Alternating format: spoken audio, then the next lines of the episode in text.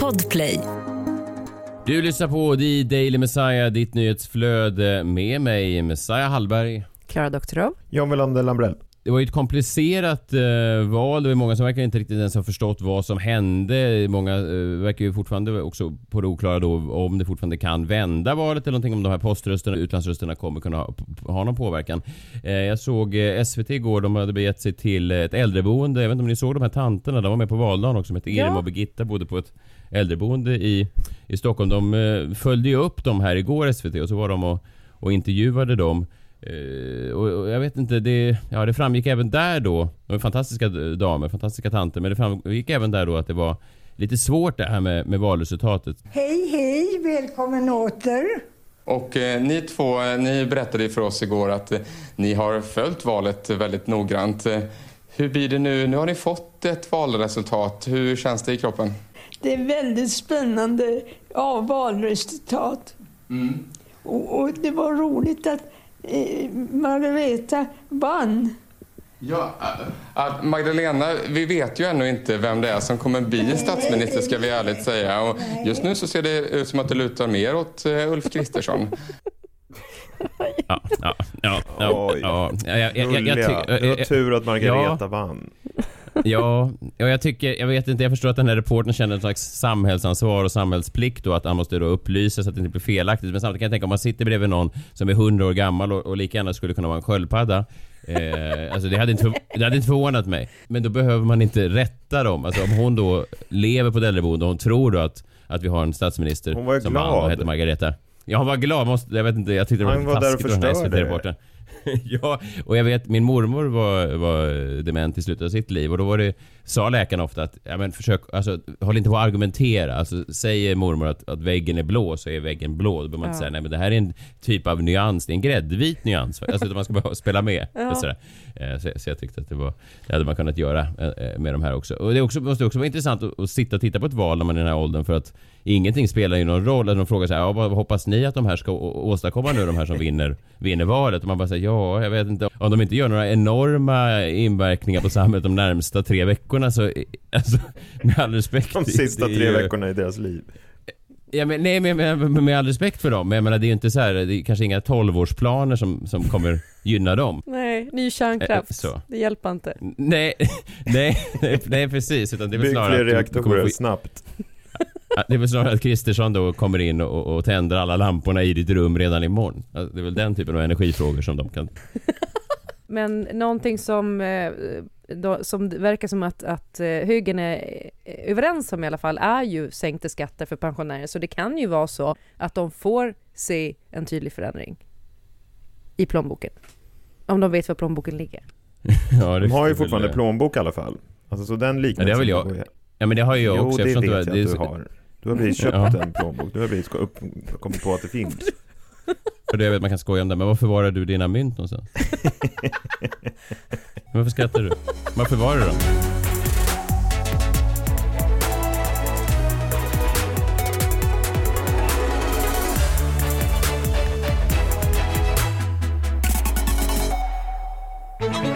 Det är tisdag, det är fortfarande oklart eh, vem, vilka, hur, vad ska leda landet. Det var ju en... eh, Ja, det var ju upp och ner. Det pratade vi inte så mycket om igår egentligen, men, men att, att det var så upp och ner. Det var ju nästan som den här gången när man gick och la sig och, Hillary Clinton ledde och sen så somnade man på soffan och sen så vaknade man upp och så plötsligt så ledde Trump och sen blev Trump president. Lite så var det ju då, tyckte jag, under, under valnatten. Det, det var svängde mitt när jag gick och hämtade några na- nachos och kom man tillbaka och så plötsligt så projicerar de då Kristersson som vinnare. Eh, Ni såg det här med, med hon programledaren då på, på Riks, eh, deras eh, ja, poster girl får man väl säga, hon som är väl den främsta då nationalistiska programledaren. Jag vet inte om det är en, jag vet inte om de har sin egen Kristallengala, men, men det borde de kanske ha. Ja, de skulle kunna kalla det något sånt. Och sen...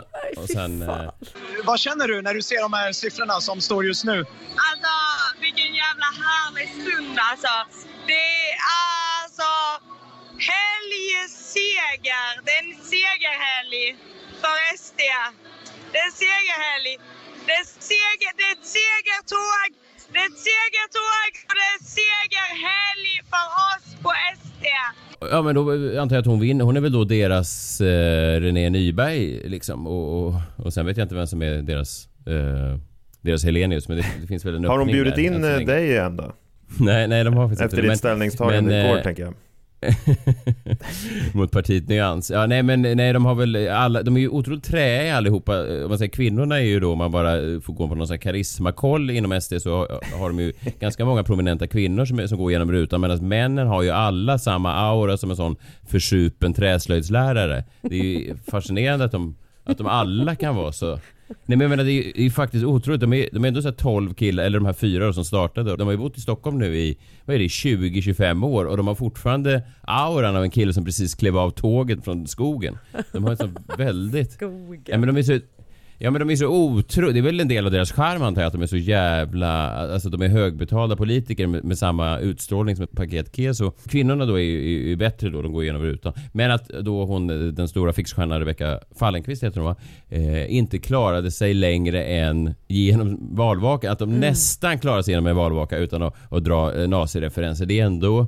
Det är ändå starkt, alltså det är, jag tycker inte nazireferenser i- i sig är särskilt roligt men, men det är ju roligt att man, alltså det är ju det är roligt när folk beter sig som klyschor av sig själva. Det Ja. finns ju någonting roligt i det. Alltså det är som att de skulle klippa till Moderaternas valvaka och så står Ulf Kristersson och liksom spottar champagne på en polsk städerska som ligger under ett bord. Alltså att det är roligt. Inte roligt i sig men det är roligt när folk beter sig exakt. Eller Miljöpartiet, ja de gjorde ju, de satt ju i, i rullstolar och dansade framför en vegansk buffé. Det är också väldigt klyschigt. Kan man tycka. Ja, Ja men det är väl också, de beter, eller eh, du vet. ja. Ja jag vet. Ja, men alla, alla partier har ju... du har problem med den där buffén. Den störde dig nästan skulle- mest under valnatten. Du blev mer störd av den veganska buffén än av eh, SD rikskvinnan. Eller Liberalerna som står och viftar sig med sina prideflaggor och liksom äh, går på samarbetsmöten med SD morgonen efter. Det är ju, det är ju sinnessjukt som något. Det var ju en, en prominent liberal, Isak Skogstad, som eh, skrev på Twitter här igår. Han skrev “Så besviken, läste av Twitter och förstod att apokalypsen var här. Men ute så kvittrade fåglarna och soporna hämtades. Världens sämsta apokalyps.” Och han menar då att folk har varnat för att när SD eventuellt eh, kommer till någon slags makt så kommer världen gå under och det menar han då att det gjorde det inte. Vilket är roligt nu att de då, de som nu vann valet då vad det verkar, använder exakt samma retorik som de blev vansinniga på om man använder retoriken Ja. det här att, vadå, solen går upp i öster och, och eh, soporna hämtas och fåglarna kvittrar. Det finns väl inga, Sverige är väl inte, det, det, vi har väl inte gått under än. Nej. Men nu efter valet så är det helt plötsligt för- okej för, för, för samma människor att använda den retoriken. Kommer du ihåg när jag pratade här före valet om att, inte, att jag inte ser en samhällskollaps? Jag ser den inte. Och jag fick så otroligt mycket skit från högern för att jag säger att det inte finns en Mm. kollaps och de hävdar att det fanns en kollaps. Men nu när de kommer till makten, då finns det ingen kollaps. Men annars har ju då den här dystopiska Alltså folk har ju verkligen sett det här valet som någonting dystopiskt från båda sidor. Eller innan valet och innan, innan högern då verkar ha vunnit valet så var det ju, ja Sverige var ju i fritt fall och det var en katastrof. Och man längtade tillbaka till något Sverige som man någon gång föreställde sig fanns och som inte finns längre. Och nu efter valet så verkar det då ha skiftat då till vänster. Men även vänstern hade ju brösttoner inför valet. Jag vet inte om ni såg det här i DN hade en sån här, att kändisar får får tycka till och um, då frågar de så här, vad, vad har du för känsla när du går in i, i vallokalen då, denna valsöndag och, och Gustav Skarsgård sa ja, jag har en känsla av svindlande avstånd mellan mig och den världsbild som avslöjats i debatten. Många kulturmänniskor gick ju in med ett väldigt högt huvud sådär. Lisa Langset sa den här valrörelsen har känts som en liten guppande hysterisk plastanka ute på ett stort hav. Därunder är det mörkt och bråddjupt. I djupet bor något som vi ännu inte har något ord för. Så att de här, den här Oj. typen av väldigt dramatiska tolkningar har ju funnits på båda, båda sidor. Men det, det som Gustav Skarsgård eh, syftade på var ju framförallt att, att, att eh, det inte pratades miljö eller klimat överhuvudtaget i debatten, eller väldigt lite då, extremt lite, när vi har få år på oss nu att göra den här omställningen. För att vi är på väg över en och en halv graders målet och då är det ju en tipping points för jättemånga klimatrelaterade eh, katastrofer, helt enkelt. Pratades det verkligen ingenting om klimatet under valrörelsen? Det är inte Nej, men det, helt- gjorde, det pratades ju inte sakpolitiskt. Det, var, det enda klimatrörelsen kokade ner till var ju kärnkraftsfrågan egentligen. Eh, och sen var det ju typ eh, Märta Stenevi som stod och flaggade för att ingen pratar klimat här. Men eh, jag tycker inte att man... Jag menar till och med vänstern har ju intern kritik nu för att man inte pratade klimatpolitik och vänstern och Miljöpartiet är väl de som är mest progressiva. Men klimatet var ju ingen politisk fråga. Vad ska den då i en politisk debatt att göra? Jo men att man lyfter hur vi ska liksom nå våra målsättningar i Parisavtalet. Det är väl klart att det är ju det eh, alla partier borde lyfta, men de enda som gjorde det här i det här eh, valet var ju Miljöpartiet. Och det såg man ju också på deras valresultat att det gav, de gick väl för fan upp typ 2 procentenheter. Från i våras gick de ju upp 3 procentenheter. Det är ju människor som vill föra in klimatet i liksom, den allmänna politiken. Ja, 4,9 procent av människor i alla fall. Ja, det var väl fem. Ja, ja, ja. Men det, det är ju fascinerande hur, hur, hur Miljöpartiet kan vara så usla ändå på, på att göra sitt jobb. Alltså, nej men jag menar, det, det är en, det är en ganska världsomspännande sak, miljöfrågan. Alltså det har ändå varit symboler som Greta Thunberg och så vidare. Att inte liksom kunna ha om man, vi pratade om Kristersson förut, liksom att han säljer allt för makten och det har ju sossarna gjort i alla tider och så vidare. Det är ju det som yrkespolitiker gör. Men, men att Miljöpartiet är sådana usla politiker att de kan liksom inte kapitalisera på sådana symboler, eller de kan liksom inte få folk att känna någonting för det här. Tyder på att de är usla som politiker, ett parti som är, liksom är, är gravt misslyckade. Eh, utan att lägga någon värdering i det, det behöver man inte göra. Men, men de är ju de är säkert bra människor. Ja, lite grann. Men jag menar, det är, det är, det är, det är uselt. Det är som att stå på ett sjunkande Titanic och så finns det ett parti som, som driver fartygsrelaterade säkerhetsfrågor och så får de 5% av alla rösterna på båten. Då tänker man att det är Isbergspartiet parti. får alla, alla röster. Ja, men då, då tänker man ju att det är ett uselt jävla Jag röstar på partiledare. Hur kan- Isbergspartiet. Hur kan den här sopan inte få någon att bry sig om livbåtarna medan båten sjunker? Och då står, ja, då ser, då ser, han- då ser, han- då ser han Livbåtspartiet, vi tycker att det ska byggas nya livbåtar. Nej, det där. Ja, det där tror jag inte på.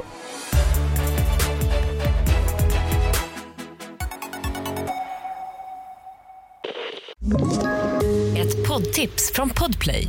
I fallen jag aldrig glömmer djupdyker Hasse Aro i arbetet bakom några av Sveriges mest uppseendeväckande brottsutredningar. Går vi in med hemlig telefonavlyssning och, och då upplever vi att vi får en total förändring av hans beteende. Vad är det som händer nu? Vem är det som läcker?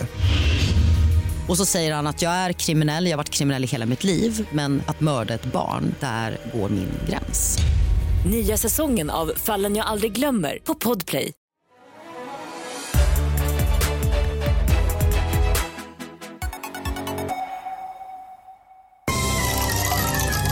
Närmre, kom närmre, var inte rädda. Allt kan hända, allt är möjligt när vi spelar på vår jombola. Ja, men de flesta såg väl eh, valvakan på SVT.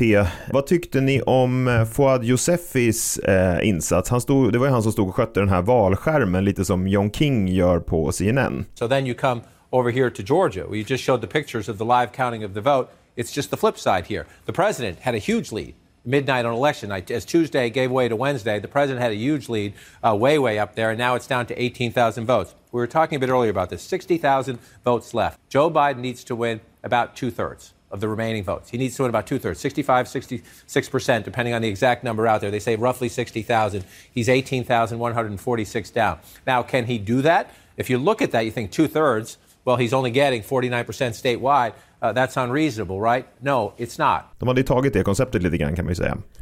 Ja, men jag tycker inte det, Ja, det piggar ju, upp. eh, ja, men det piggade inte upp riktigt lika mycket som det gjorde eh, på CNN när det är val. Alltså på, CNN under valkampanjerna får man ju... eh, Under valnätten får man ju känslan av att det här är världens mest begåvade politiska reporter som står där och trycker och drar och så vidare. Den känslan fick man väl inte riktigt. Det var väl mer en känsla av att det här är en, en härlig svensk eh, kille som står och drar lite... Alltså en svensk variant av det. En, ja, så som Sverige är som mest liksom. Det är väl... Du vet, det finns säkert en, en amerikansk motsvarighet till den här podden som, som gör allting hundra gånger bättre. Men vad fan, vi är habila, vi kämpar på. Liksom. Ja. Det är lite den känslan fick man. Men jag är också enormt imponerad av hans teknik, för jag vet ju hur mycket det kostar att utveckla den här tekniken och hur bakåtsträvande SVT har varit länge. Så de måste ju ha fått kämpa och betala som fan för den där eh, apparaten som han höll på och pekade på, som funkade hyggligt ändå får man lov att säga. Ja, och det är ju svårt. Alltså jag menar, alla som tittade på det här, de flesta i alla fall, har ju sett den här John King på CNN stå. Så att det är, liksom, det är en ganska tuff roll att axla på något sätt. Alltså man, han kommer ju alltid bli jämförd med CNNs eh, version av det. Och de flesta är väl överens så här i efterhand om att han gjorde ett väldigt bra jobb med den här skärmen. Jag tycker det i alla fall. Ja. Ja, ja men jag, ty jag tyckte han var bra, men, men det, det finns ju en... eh, Ja, precis. Man, man tänkte ju... Ah, nu, här, har, här har SVT försökt Eh, vara lite CNN. Men, men det är ofrånkomligt. Så att, ja. Ja, han har ju fått eh, mycket liksom ros eh, tror jag. Alla verkar ju vara överens om att han gjorde bra förutom då en reporter från Expressen som jag hittade här. Han fick nämligen en pratstund med Fouad direkt efter sändningen och den här reporten han verkar liksom inte tro särskilt högt om Fouad redan från början. Man kan nästan höra det på hans frågor. Vi ska lyssna på, på frågorna han ställer här. Först då så insinuerar reportern att Fouad skulle ha svårt med siffror tycker jag. Hur, hur var det att stå och hålla koll på alla siffror hela tiden? Ja. Var det att stå och hålla koll på alla siffror hela tiden? Det är ju lite märklig fråga kanske att ställa direkt efter, men kanske inte så märklig. Men sen så fortsätter frågorna då. Och då tycker jag att reporten kanske insinuerar att Fouad är dålig på geografi. Slut och det har skiftat fram och tillbaka mellan de olika lagen. Eh, som en valkväll ska vara tycker jag. Hur mycket geografi har du pluggat inför ikväll? Ja, jag ser lite där att han skulle ha behövt plugga på geografi inför kvällen då. Jag menar Fouad är väl ändå liksom journalist. Eh, sen så tycker jag reporten insinuerar då att Fouad inte behärskar det svenska språket särskilt väl. För att försöka lära mig så mycket som möjligt. Är det någon ort som du har undvikit för att det är svårt att uttala eller så här?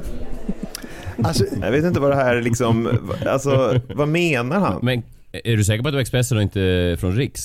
Det är det man undrar lite grann här. Alltså, vem har skrivit frågorna? Och eh, kan vi lyssna på den där frågan? Den är väldigt märklig. Alltså, För att försöka lära mig så mycket som möjligt. Är det någon ort som du har undvikit för att det är svårt att uttala eller så här? Alltså, vad är det för jävla fråga? Du menar att han, han vadå, för att han heter Fouad Yousefi då, att han skulle ha svårt att uttala orter och därför skulle strunta till de orterna? Alltså han vill bara ta så här bo och ho och jo och sådana som är liksom lätta och enstaviga. Nej, jag vet inte vilket, vilket skulle det kunna vara ens? Är det Skillingaryd eller sånt där som är lite, kanske lite lurig? Ja, men jag undrar om Camilla Kvartoft har fått den frågan. Ja, nej. nej, Garanterat tveksamt. inte. Nej, inte när du säger Nej. så. Det är ju sant. Nej, lite märkligt. Eh, men kanske känner Expressens reporter att han har vatten på sin kvarn, för han la nämligen märke till då att Fouad en gång under en sju timmars sändning råkade säga fel siffra och det vill han ta upp. Eh, Du eh, gav ju ut fel siffra där också vid något tillfälle nej men eh, ibland blir det fel. Så, ja, där fick han Fouad då att ibland blir det fel då. Han gav ut en siffra fel under en sju timmars sändning. Så jag säger bara, hitta inte någon som ser på dig som Expressens reporter ser på Fouad Yousefi. Stackarn. Fan. Han gjorde Han ett är- är- jättebra jobb tyckte jag. Ja, ja, supercharmig. Han var ju... Den här reportern låter ju lite bitter eh, själv så som man kan vara i den här, här mediala ankdammen. Att varför, varför, varför ska inte jag få göra... Varför ska inte jag kunna göra det där jobbet? Varför ska den här Fouad då gö- göra det? Det, var väl, det lät ju snarare som ett sånt... Ja, lite sån avundsjuka där kanske. Ja, verkligen. Det är som jag tänker att många, många i SD var ju säkert avundsjuka på hon Fallenkvist när hon kom på det här att hon, hon var liksom först ut med att utropa den här helgsegen. Det var ju så jäkla... Att hon var först liksom, det var ju starkt ändå att hon... Jag vet, ni hörde det, att det var inte den nazistiska hälsningsfrasen som hon använde utan det var helgseger, det här gamla klassiska uttrycket som man använder. Eh, ja, det gör man ju ganska ofta. Sådär, till exempel John, hur var, eh, hur var, hur var ditt gig i helgen? Och det var en riktig helgseger. Du sa ju det senast i, i, i söndags när vi pratade. Ja, men jag rättade mig snabbt och sa att jag menade segerhelg. Ja, var det, var det, Också, vad är det? vad är det? var det det hon sa? Vad sa hon? Helgs, helgseger? Nej, men Segerhelg. hon menar ju med att hon, hon sa ju sen att hon menade segerhelg. Hon Hon, sa- hon hon kastade om orden. Hon behärs, Ja. behärskar inte Ja. språket eh, så bra. Som Fouad? Expressen-reportern. Hon behärs, behärskar språket lika dåligt som Expressens reporter tänker att Fouad behärskar språket, trots att han behärskar språket bra. Ja, jag tror hon får vara försiktig Fallenkvist alltså, för jag tänker just när man är, rör sig i den där miljön och hon har väl påbrå kanske från något annat land än Sverige så, här, så tror jag det är känsligt att hålla på att kasta om orden i som happ. Utan Man, man, får, man får, nog, får, nog, får nog återvända till SFI eller vad de har där bak på Riks. Eh, där man kan lära sig att det då är, är ju då Ja, det är ju segerhelg då, inte helgseger. Ja, men det är ju lätt hänt såklart. Det är ju många svåra ord i det svenska språket. Men hon måste ju bort nu. Hon kan ju inte fortsätta efter det här. Nej, det är sant. Det är verkligen sådana här skandaler. Det, är, är ju, det finns ju ingenting som hindrar SD-politiker som just skandaler. Sånt här ser inte riksredaktionen glatt på. Verkligen inte. Det kan vara svårt med orden ibland. Eh, Imorgon är det då eh, onsdag. Då är Framtidsmannen med oss. Han som redan satt inne på valresultatet då när vi träffade honom sist förra veckan. Men han avslöjar ingenting och jag, och jag vet att han var väldigt noggrann med det där för det är tydligen ett, ett brott mot svenska avtal. Vilket Men hur ska vi avtal då veta om han visste valresultatet? Nej, det är sant. Det är sant. Ja, vi får fråga honom imorgon. Vi eh, hörs då. Ta hand om er så länge. Ha en härlig tisdag. Hej, hej. Hej! Hej!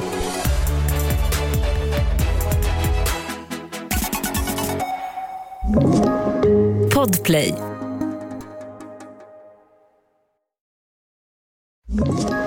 Ett poddtips från Podplay.